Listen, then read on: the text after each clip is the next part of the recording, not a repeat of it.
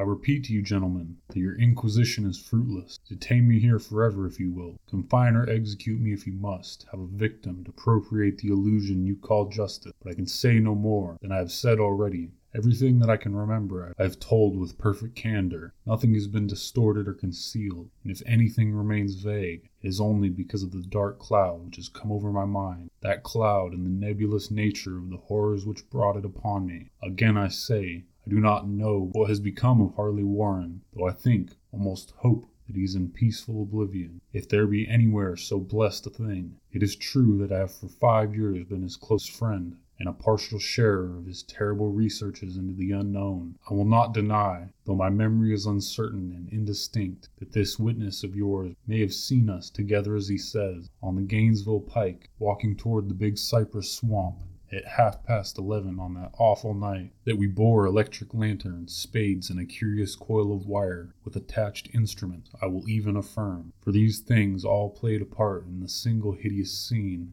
which remains burned in my shaken recollection, but of what followed, and of the reason I was found alone and dazed on the edge of the swamp next morning, I must insist that I know nothing save what I have told you over and over again. You say to me that there is nothing in the swamp or near it which could form the setting of that frightful episode. I reply that I know nothing beyond what I saw. Vision or nightmare it may have been. Vision or nightmare, I fervently hope it was, yet it is all that my mind retains of what took place in those shocking hours after we left the sight of men, and why Harley Warren did not return. He or his shade or some nameless thing I cannot describe, alone can tell. As I have said before, the weird studies of Harley Warren were well known to me, and to some extent shared by me. Of his vast collection of strange, rare books on forbidden subjects, I have read all that are written in the languages of which I am master, but there are few as compared with those in languages I cannot understand. Most, I believe, are in Arabic, and the fiend inspired book which brought on the end, the book which he carried in his pocket, out of the world, was written in characters whose like I never saw elsewhere. Warren would never tell me just what was in that book. As to the nature of our studies, must I say again that I no longer retain full comprehension? It seems to me rather merciful that I do not, before they were terrible studies, which I pursued more through reluctant fascination than through actual inclination. Warren almost dominated me, and sometimes I feared him. I remember how I shuddered at his facial expression on the night before the awful happening, when he talked so incessantly of his theory why certain corpses never decay, but rest firm and fat in their tombs for a thousand years. But I do not fear him now, for I suspect that known horrors beyond my ken. Now I fear for him. Once more I say that I have no clear idea of our object on that night. Certainly it had much to do with something in the book which Warren carried with him, that ancient book in undecipherable character which had come to him from India a month before. But I swear I do not know what it was that we expected to find. Your witness says he saw us at half past eleven on the Gainesville pike, headed for Big Cypress Swamp. This is probably true, but I have no distinct memory of it. Picture seared into my soul is of one scene only, and the hour must have been long after midnight, for a waning crescent moon was high in the vaporous heaven. The place was an ancient cemetery, so ancient that I trembled at the manifold signs of immemorial years. It was in deep, damp hollow, overgrown with rank grass, moss, and curious creeping weeds, and filled with a vague stench, which my idle fancy associated absurdly with rotting stone. On every hand were the signs of neglect and decrepitude, and I seemed haunted by the notion that Warren and I were the first living creatures to invade a lethal silence of centuries. Over the valley's rim, wan, waning crescent moon peered through the noisome vapor that seemed to emanate from the unheard of catacomb, and by its feeble, wavering beam I could distinguish a repellent array of antique slabs, urns, cenotaphs, and mausolean facades, all crumbling, moss grown, and moisture stained, and partly concealed by the gross luxuriance of the unhealthy vegetation. My first vivid impression of my own presence in this terrible necropolis concerns the act of pausing with Warren before a certain half obliterated sepulchre and of throwing down some burdens which we seemed to have been carrying. I now observed that I had with me an electric lantern, two spades, whilst my companion was supplied with a similar lantern and a portable telephone outfit. No word was uttered, for the spot and the task seemed known to us, and without delay we seized our spades and commenced to clear away the grass, weeds, and drifted earth from the flat, archaic mortuary. After uncovering the entire surface, which consisted of three immense granite slabs, we stepped back some distance to survey the charnel scene, and Warren appeared to make some mental calculations. Then he returned to the sepulchre, and using his spade as a lever, sought to pry up the slab lying nearest the stony ruin, which may have been a monument in its day. He did not succeed, and motioned to me to come to his assistance. Finally, our combined strength loosened the stone, which we raised and tipped to one side. The removal of the slab revealed a black aperture, from which rushed an effluence of miasmal gases so nauseous that we started back in horror. After an interval, however, we approached the pit again, and found the exhalations less unbearable. Our lanterns disclosed the top of a flight of stone steps, dripping with some detestable ichor of the inner earth, and bordered by moist walls encrusted with nitre. And now, for the first time, my memory records verbal discourse. Warren addressing me at length in his mellow tenor voice, a voice singularly unperturbed by our awesome surroundings. I'm sorry to have to ask you to stay on the surface, he said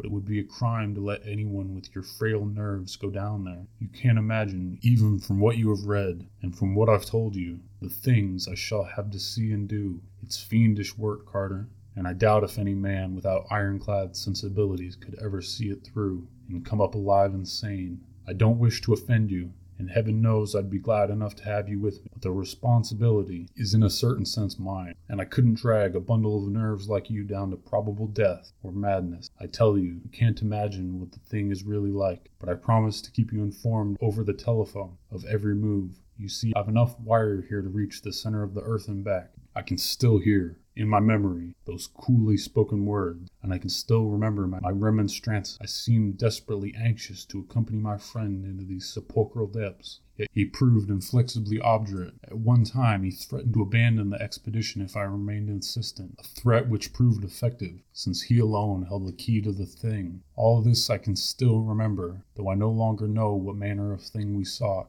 After he had secured my reluctant acquiescence in his design, Warren picked up the reel of wire and adjusted the instrument. At his nod, I took one of the latter and seated myself upon an aged, discolored gravestone close by the newly uncovered aperture. Then he shook my hand, shouldered the coil of wire, and disappeared within the indescribable ossuary. For a moment, I kept sight of the glow of his lantern, and I heard the rustle of the wire as he laid it down after. But the glow soon disappeared abruptly, as if a turn in the stone staircase had, had been encountered, and the sound died away almost as quickly. I was alone, yet bound to the unknown depths by those magic strands, whose insulated surface lay green beneath the struggling beams of that waning crescent moon.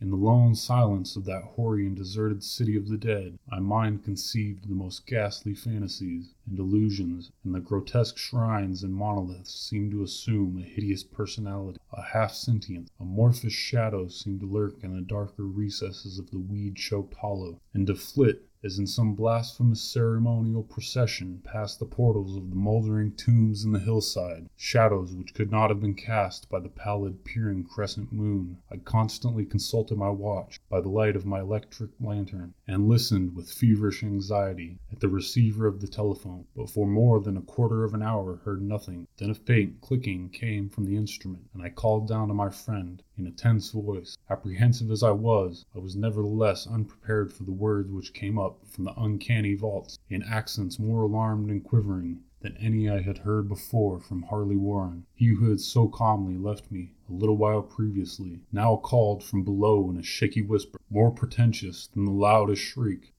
God, if you could see what I am seeing. I could not answer, speechless. I could only wait. Then came the frenzied tone again. Carter, it's terrible monstrous, unbelievable. This time my voice did not fail me, and I poured into the transmitter a flood of excited questions. Terrified, I continued to speak to Warren. What is it? What is it? Once more came the voice of my friend, still hoarse with fear, and now apparently tinged with despair. I can't tell you, Carter. It's too utterly beyond thought. I dare not tell you. No man could know it and live. Great God, I never dreamed of this. Stillness again, save for my now incoherent torrent of shuddering inquiry. Then the voice of Warren in a pitch of wilder consternation. Carter, for the love of God, put back the slab and get out of this if you can. Quick, leave everything else and make for the outside. It's your only chance. Do as I say, and don't ask me to explain. I heard, yet was able only to repeat my frantic questions. Around me were the tombs and the darkness and the shadows. Below me some peril. Beyond the radius of the human imagination. But my friend was in greater danger than I, and through my fear I felt a vague resentment that he should deem me capable of deserting him under such circumstances. More clicking,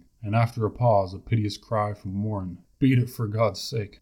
Put back the slab and beat it, Carter. Something in the boyish slang of my evidently stricken companion unleashed my faculty. I formed and shouted a resolution. Warren, brace up. I'm coming down. But at this offer, the tone of my auditor changed to a scream of utter despair. Don't. You can't understand. It's too late. And my own fault. Put back the slab and run. There's nothing else you or anyone can do. The tone changed again, this time acquiring a softer quality, as of hopeless resignation, yet it remained tense, through anxiety for me. Quick, before it's too late. I tried not to heed him, tried to break through the paralysis which held me, and to fulfill my vow to rush down to his aid. But his next whisper found me still held, inert in the chains of stark horror. Carter, hurry. It's no use, you must go. Better one than two, the slab. A pause more clicking than the fervent voice of Warren. Nearly over now. Don't make it harder. Cover up those damn steps and run for your life. You're losing time. So long, Carter. Won't see you again. Here.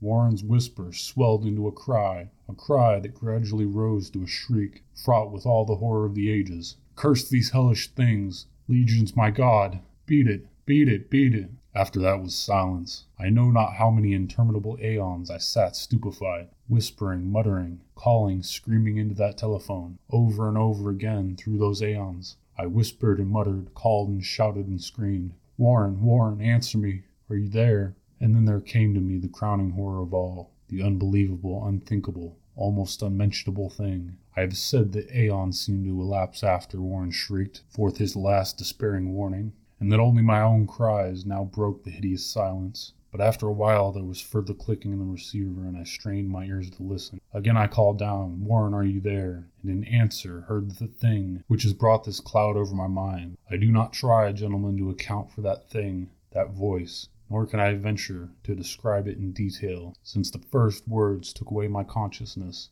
and created a mental blank which reaches to the time of my awakening in the hospital. Shall I say that the voice was deep, hollow, gelatinous, remote, unearthly, inhuman, disembodied? What shall I say? It was the end of my experience, and is the end of my story. I heard it and knew no more, heard as I sat petrified in the unknown cemetery, in the hollow amidst the crumbling stones, and the falling tombs, the rank vegetation, and the miasmal vapors, heard it well up from the innermost depths of the damnable open sepulchral, as I watched amorphous, necrophagous shadows dance beneath an accursed waning moon. And this is what I said You fool, Warren is dead.